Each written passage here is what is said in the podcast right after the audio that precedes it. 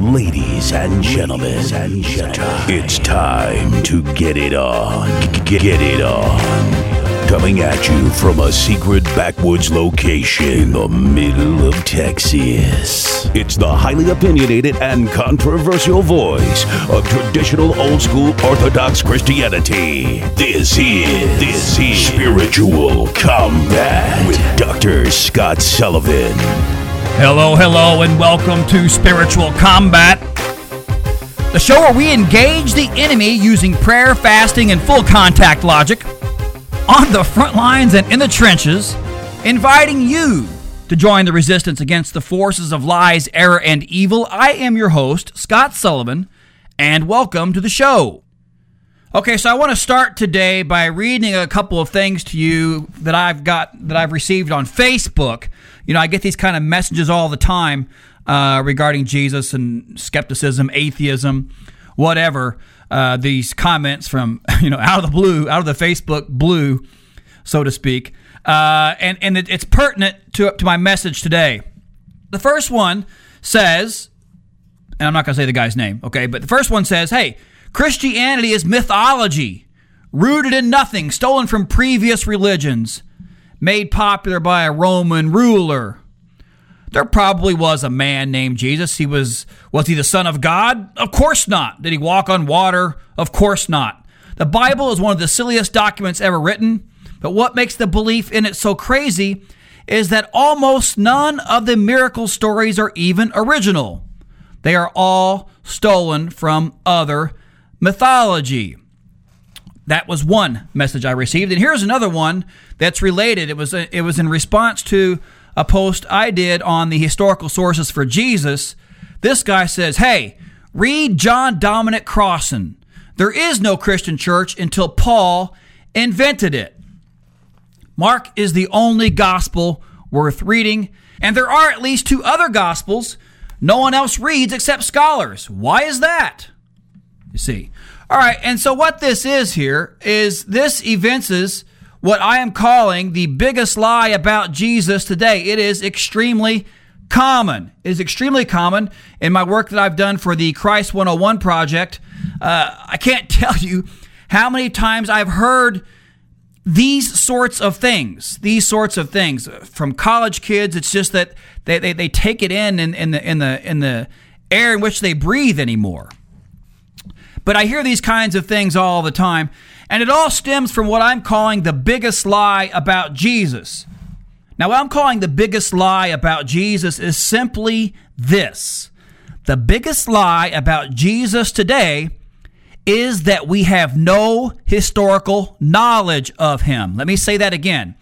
The biggest lie about Jesus today is that we have no historical knowledge of him. We just don't have any good historical sources. And this can take various forms. It can be, you know, different forms of historical skepticism, claiming the Gospels are unreliable, uh, saying that, uh, as, as my Facebook commenter did a second ago, that it's all just a bunch of rehash of pagan stories, etc., etc.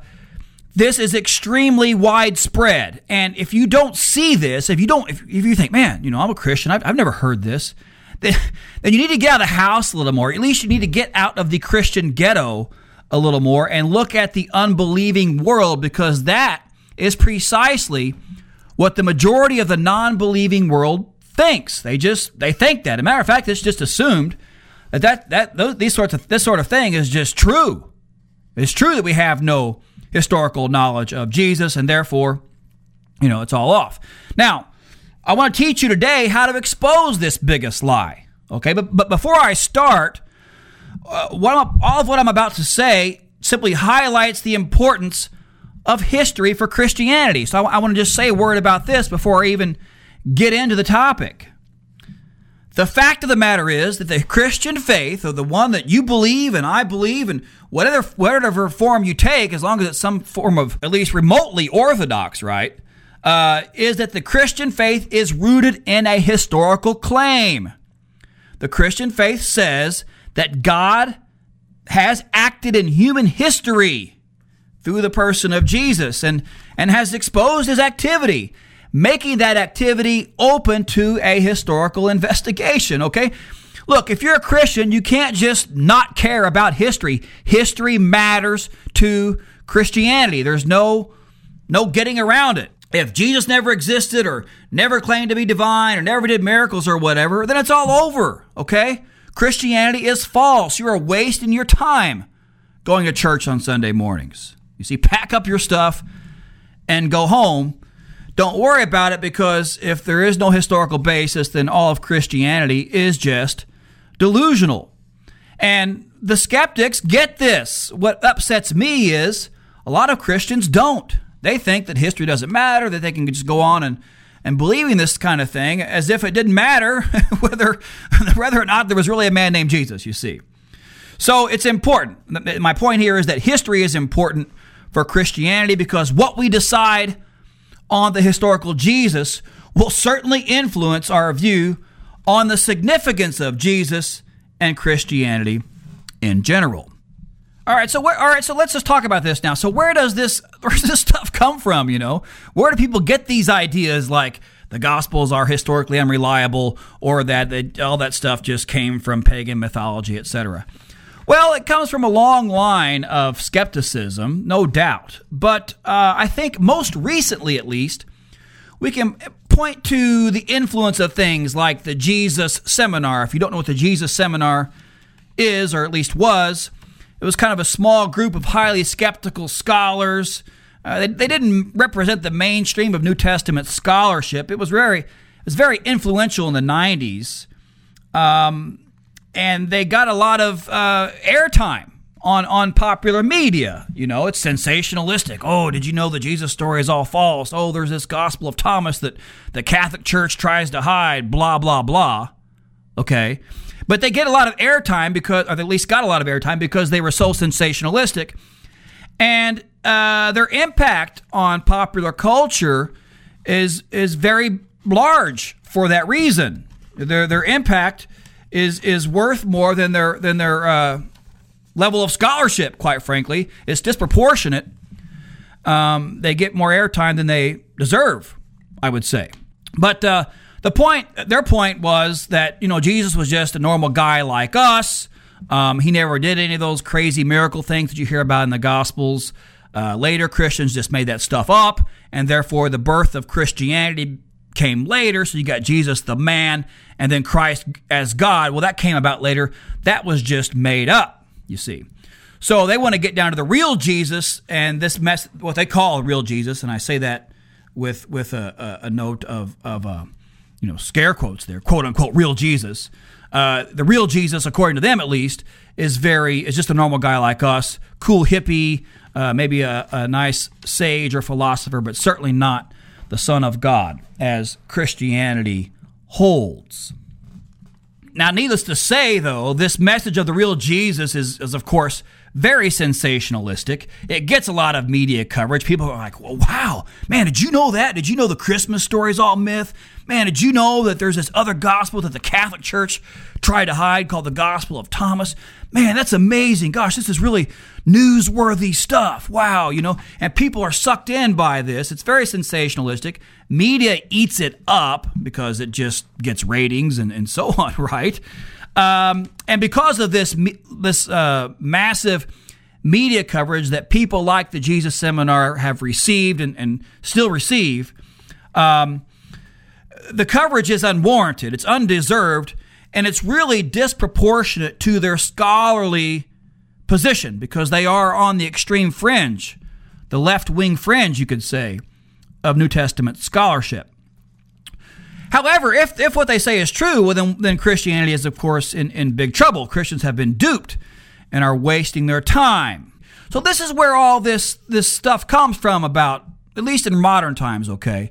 Now, that being said, however, in, in spite of these sensationalistic claims about Jesus being just a normal normal guy and Christians making up his divinity later, um, what what can we say about that in terms of an academic response? Well, I think there are several good reasons to reject this line of thinking. First off, they just begin with an extremely skeptical attitude towards the Gospels. They, they just start off by assuming that the Gospels are not relaying factual information. There's this presumption of guilt, a, a guilty until proven innocent, if you will. Everything is doubted unless it can be independently verified. Now, now this this kind of a skeptical standard, this extreme skepticism, where you look at an ancient document and you say, you know what, I'm not going to accept anything out of that as true unless it can be historically verified by some other source.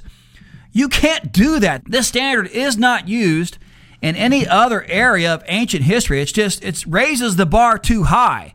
If we applied that kind of overly skeptical standard, you know, across the board, well, you wouldn't have any ancient history at all. Few, hardly anything can meet that sort of standard. So, one of the problems with their approach is simply that they raise the bar too high. They start with this unwarranted, extreme skepticism towards the Gospels that they wouldn't hold, nor would any other historian hold about other areas of ancient history.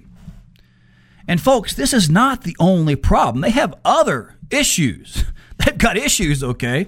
I mean, they, another another thing they do is they begin with an anti supernatural bias. They they just assume from the beginning. It's not it's not proven. They just assume things like, well, miracles cannot happen, and if miracles can't happen, and we look in the Gospels and we see where they say Jesus did a miracle, guess what? We know that must be false. How do we know that? Did we find that through evidence or through some sort of reasonable discovery? No, we didn't find it that way. We found it out, quote unquote, by assuming that miracles can't happen. You see. So, in other words, they've stacked the deck.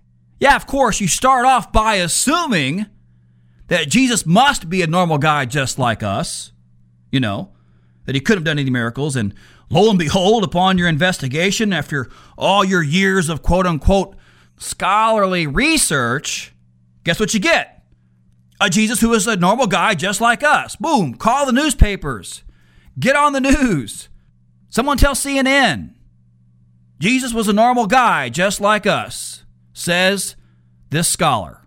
You see, he didn't, but the thing is, he didn't reach that conclusion based upon evidence.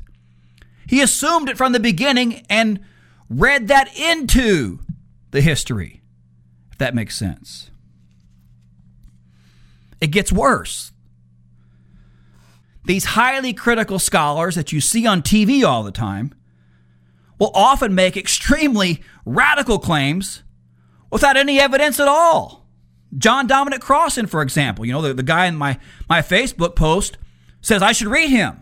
Well, I've read John Dominic Crossan, okay? He makes claims, radical claims, without any evidential support whatsoever. For example, he thinks, how, how does John Dominic Crossan, for example, explain the resurrection of Jesus or Jesus missing from the empty tomb or something like that? John Dominic Crossan says, well, it must be the case because, you know, in the back of his mind, he's thinking, well, we know miracles can't happen. So it must be the case then that Jesus, well, he was probably buried in a shallow grave and later on just dug up and eaten by wild dogs. That, that's what he says. He, he actually thinks that, that is a reasonable historical hypothesis to explain uh, the historical data. The problem is, is there's no evidence for this position. It's just completely ad hoc. It's just made up. It's just asserted, it's just thrown out there without any evidence whatsoever. Another problem with these guys is they have absolutely no explanation for the crucifixion. You know, the quote unquote real Jesus that they end up with is just this kind of a bland guy. He he never said anything to tick anybody off. Just a normal, nice guy, a smiley face Jesus. Never did anything to make anyone upset with him, let alone put him on a cross, you see. That's the, that's the kind of Jesus they end up with. Now, the problem with this bland Jesus hypothesis is simply the fact that the crucifixion of Jesus is the most well established fact we have about him. We can be historically certain about the crucifixion. And that crucifixion cries out for an explanation. Why did this guy get crucified? What did he do? Now, step back and look at this, okay? Take those two things. Take the Jesus of the Jesus seminar of the of the biblical skeptics, you know, this nice, cool guy, this new age hippie, hey man, peace, you know, that, that kind of a Jesus who who never said anything to tick anybody off, you know. A Jesus who would never claim to be God in front of Jewish authorities because that would tick them off. That would be a blasphemous claim, right? But the nice guy Jesus never did that stuff, you see. So you got that Jesus on, on one hand, okay? And then you've got the historical fact of the crucifixion on the other. How do those go together? You see, the nice guy Jesus, if that's all you got, that cannot explain the crucifixion. Why did this guy, this nice guy, get himself killed? There's no explanation if you take that approach. But I'm not even done yet, okay? Another problem with these guys is that they all the time that they, they very frequently place an unwarranted amount of importance and emphasis on other works like the Gospel of Thomas, for example. The Gospel of Thomas, you know, John Dominic Crossan, he wants to push that one as more important than the Gospels, you see, and then push the Gospels down in, in matters of importance. And when you do that, then you can kind of have wiggle room, so to speak, to get a different Jesus, a, a Jesus that's different from the one of traditional old school Orthodox Christianity, you see. Now, and the Gospel of Thomas is just one, but I'll just pick on that one for a minute because it's the it's the one that they most you know commonly appeal to and do that with people like Crossan. Um, just so you know, uh, the Gospel of Thomas was not this secret, you know, hidden gospel that the Catholic Church tried to repress for for for centuries. Blah blah blah. It's not that like you see in the movies. The Gospel of Thomas is nothing new. It's no surprise. It's not a secret document that the Catholic Church tried to hide and suppress so they could put, put you know, push forward some agenda through the traditional four Gospels of Matthew, Mark, Luke, and John. It's not that, all right? The Gospel of Thomas was a document discovered in Egypt after World War II. It is well established as a Gnostic writing. A Gnostic is an early Gnosticism that is is an early re- religion uh, having to do with secret knowledge. Okay, matter is evil, and you can have salvation through secret knowledge. By the way, if you want to know one of the reasons why the Gospel of Thomas is not one of the four canonical Gospels, or at least not included in as a canonical Gospel, all you have to do is read the last sentence. The last sentence of the Gospel of Thomas simply says that women must become men in order to be saved. You see. But anyway, the, the, the point here is that the earliest evidence we have, the absolute earliest evidence for the Gospel of Thomas, is that it was written about 150 AD, perhaps even a whole century after some of the earliest of the canonical Gospels, perhaps, perhaps Mark, but I would uh, even argue Matthew is likely to be first. Nevertheless, the Gospel of Thomas came almost a century later than the traditional four canonical gospels. It's it's much later. It shows dependence on the four canonical gospels of Matthew, Mark, Luke, and John. This is not a surprise. There's no reason to elevate, you know, this later document in place of the four traditional gospels that we already have. You see, that's unwarranted. So these, these but this is what you get. Okay, this is what you get with these skeptics and, and really, however erroneous their conclusions are, and, and I've, I've given you five reasons why we should think that their conclusions are erroneous. Uh, nevertheless, like I said, man, they get a lot of airtime. They're on TV a lot. The, the media is very happy to shove a, shove a microphone in their face and get them to say something to, that will really shock people, you see. And this kind of nonsense has now trickled down through popular culture to the masses. And so now when I go out and do things like my Christ 101 project, like we go to college campuses and, and interview kids, they just say things like this. They just say things like, you know, the Gospels are all based upon um, myths or some of these things that I, that I read to you at the beginning with my Facebook post. The popular culture is soaking this stuff up, man. And there needs to be a response traditional, old school, Orthodox Christianity needs to give a reasoned response. And that's what I'm trying to help you with here on this on this podcast. But this sort of academic skepticism is one of the reasons why we have this big lie about Jesus in our culture that we have no historical knowledge of Jesus, you see. And and this thing is like a hydra. Once you start with the assumption that we have no historical knowledge of Jesus, then all kinds of crazy stuff can come up, you see. Some people try to explain it this way. And again, this is extremely common too. What what one of my Facebook commenters said earlier that the stories about Jesus are not real, they're not historical, they're not true stories. All they are is a rehash of pagan mythology, the mythology of Osiris or whoever, you know. And what what they do is they try to find parallels between what the gospels say about Jesus and well that's kind of like what this, you know, earlier mythology said about Osiris or, or whoever. You see, so they draw some parallels and then infer from that, well, well then, since since there's some parallels there, well the heck, well therefore the gospel writers must just be retelling the same old pagan stories. That stuff about Jesus never happened. That's just rehashed pagan myth. But this is just unfounded, okay? There, there's no good reason to think this. All the evidence suggests otherwise. First of all, these alleged similarities are just exaggerated. You could take the pagan myths, lay them side by side against the gospel story. Do you find some similarities there? Sure. Of course you can find some similarities, but, but they're exaggerated by these guys. The similarities are exaggerated. Just because you can find draw some parallels, you know, well this this ancient pagan god did this and well that's kind of like what Jesus did. Therefore what? Therefore you derive a conclusion of literary dependence from that? Because there are some similarities between the Gospels and older pagan myths, does that warrants the conclusion, therefore, the Gospel writers depended upon those pagan myths and rewrote them? That doesn't follow at all. So, so the first problem here is these similarities are just simply exaggerated. Yes, you can find some, but they aren't that meaningful. They aren't that compelling. Not enough to derive literary dependence, for sure. Now, the second problem with what we might call this college kid objection, okay, you know, that the, the, the, the Jesus story is based on pagan myths, is that it's just simply absurd when you when you look at the situation contextually.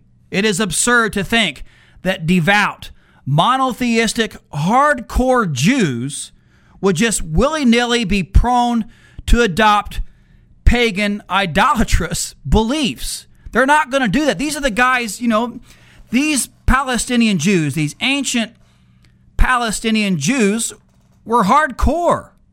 I mean, you know, these, these are the guys that if you say something wrong, they tear their shirt off.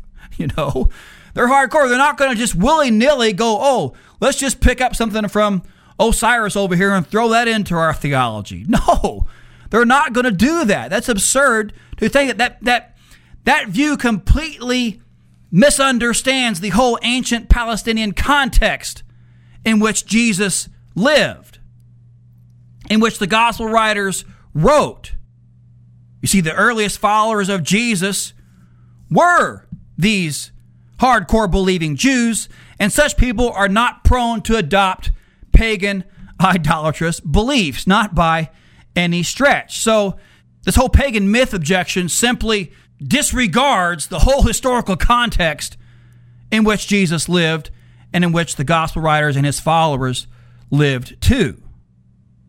And finally, the worst problem with this whole claim is simply the fact that the Jesus account contains many historically verifiable details. You don't get that stuff with myths. You don't you don't get a bunch of historically verifiable details out of Hercules, you see. That just doesn't happen.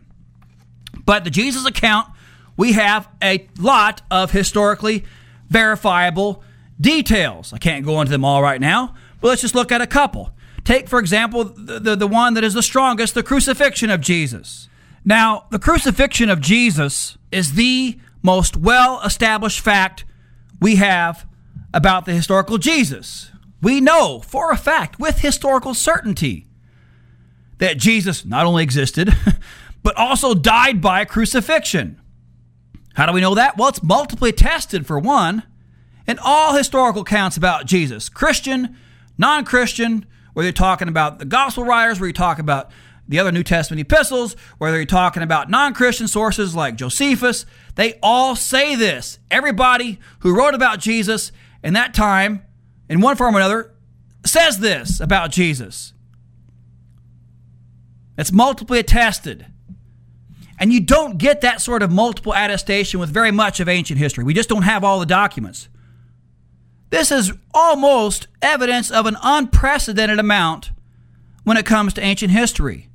Hardly any other fact you have about ancient history can be as firmly established as the crucifixion of Jesus. Not a myth. Or take another example the empty tomb of Jesus. What I'm saying here is that it is a historical fact that on the third day after Jesus died, his tomb was found empty. This is not a myth.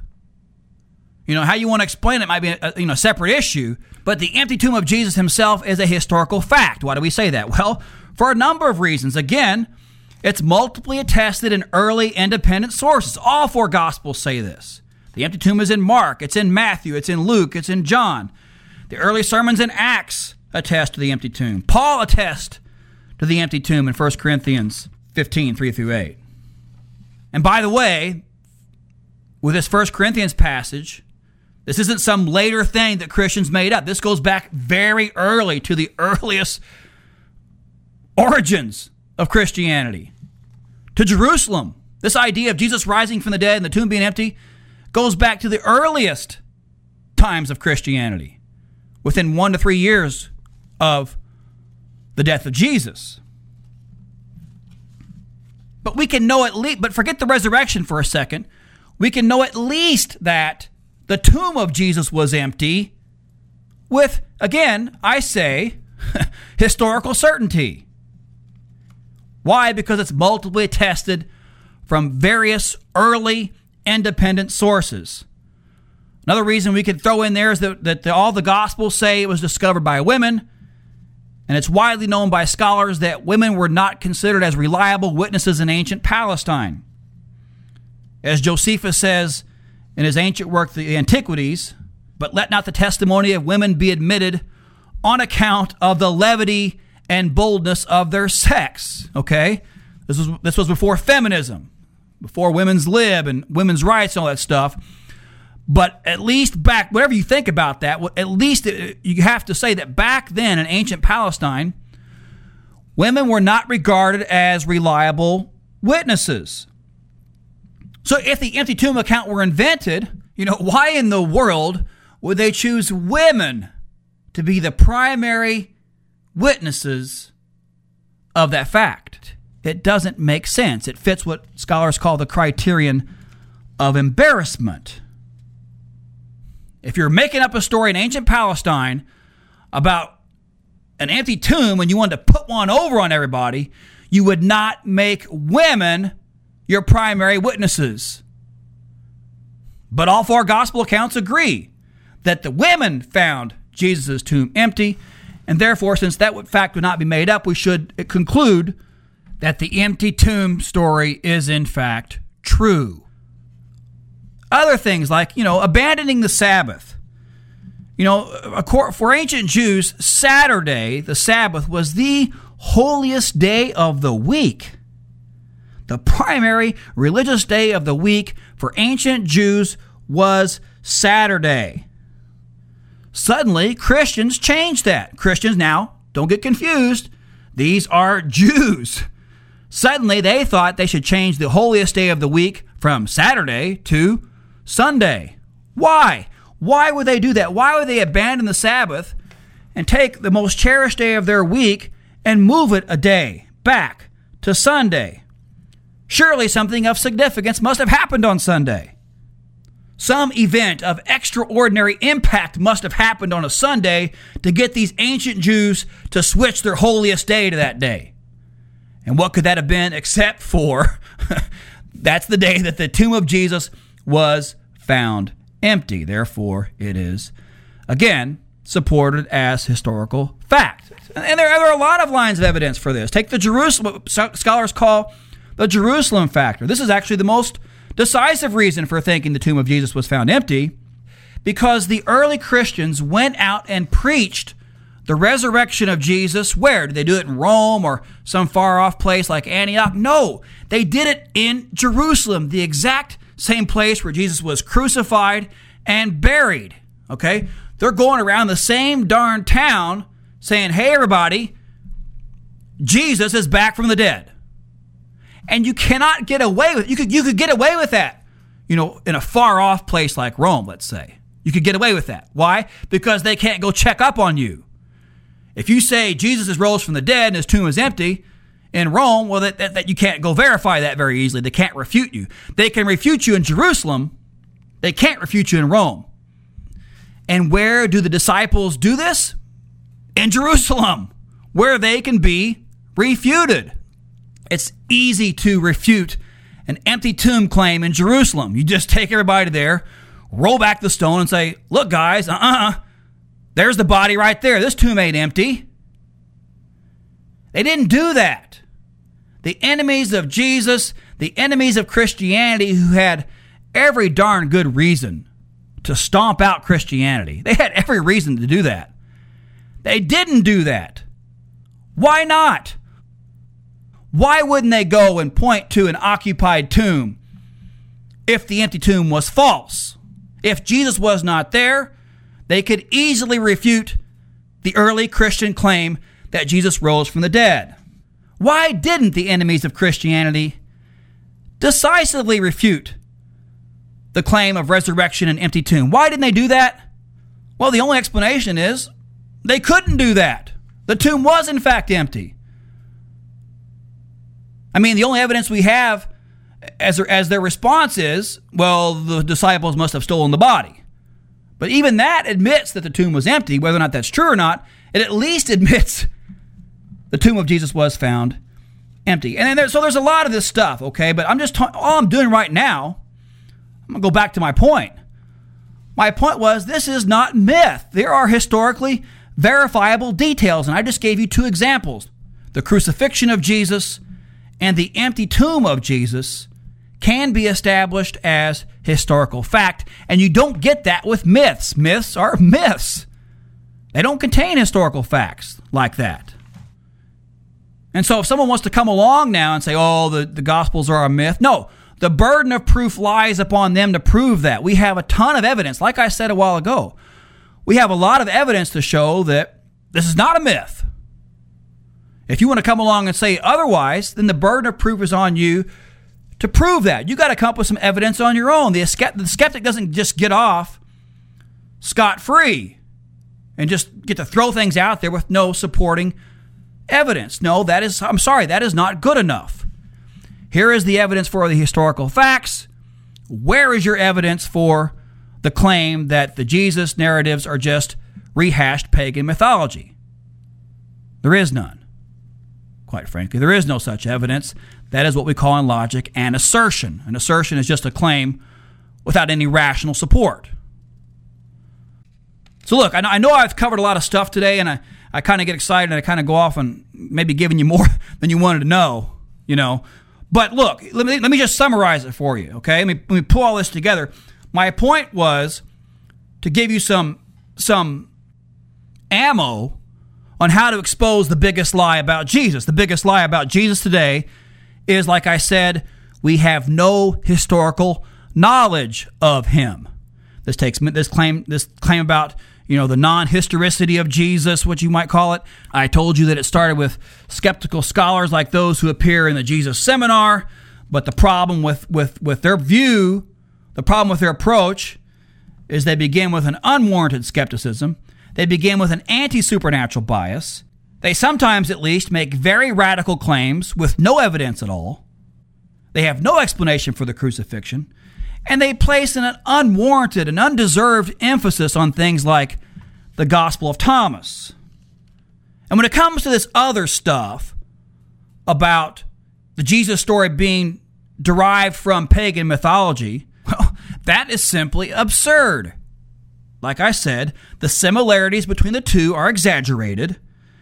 two, it's absurd to think that devout monotheistic Jews would be prone to adopting pagan idolatrous beliefs.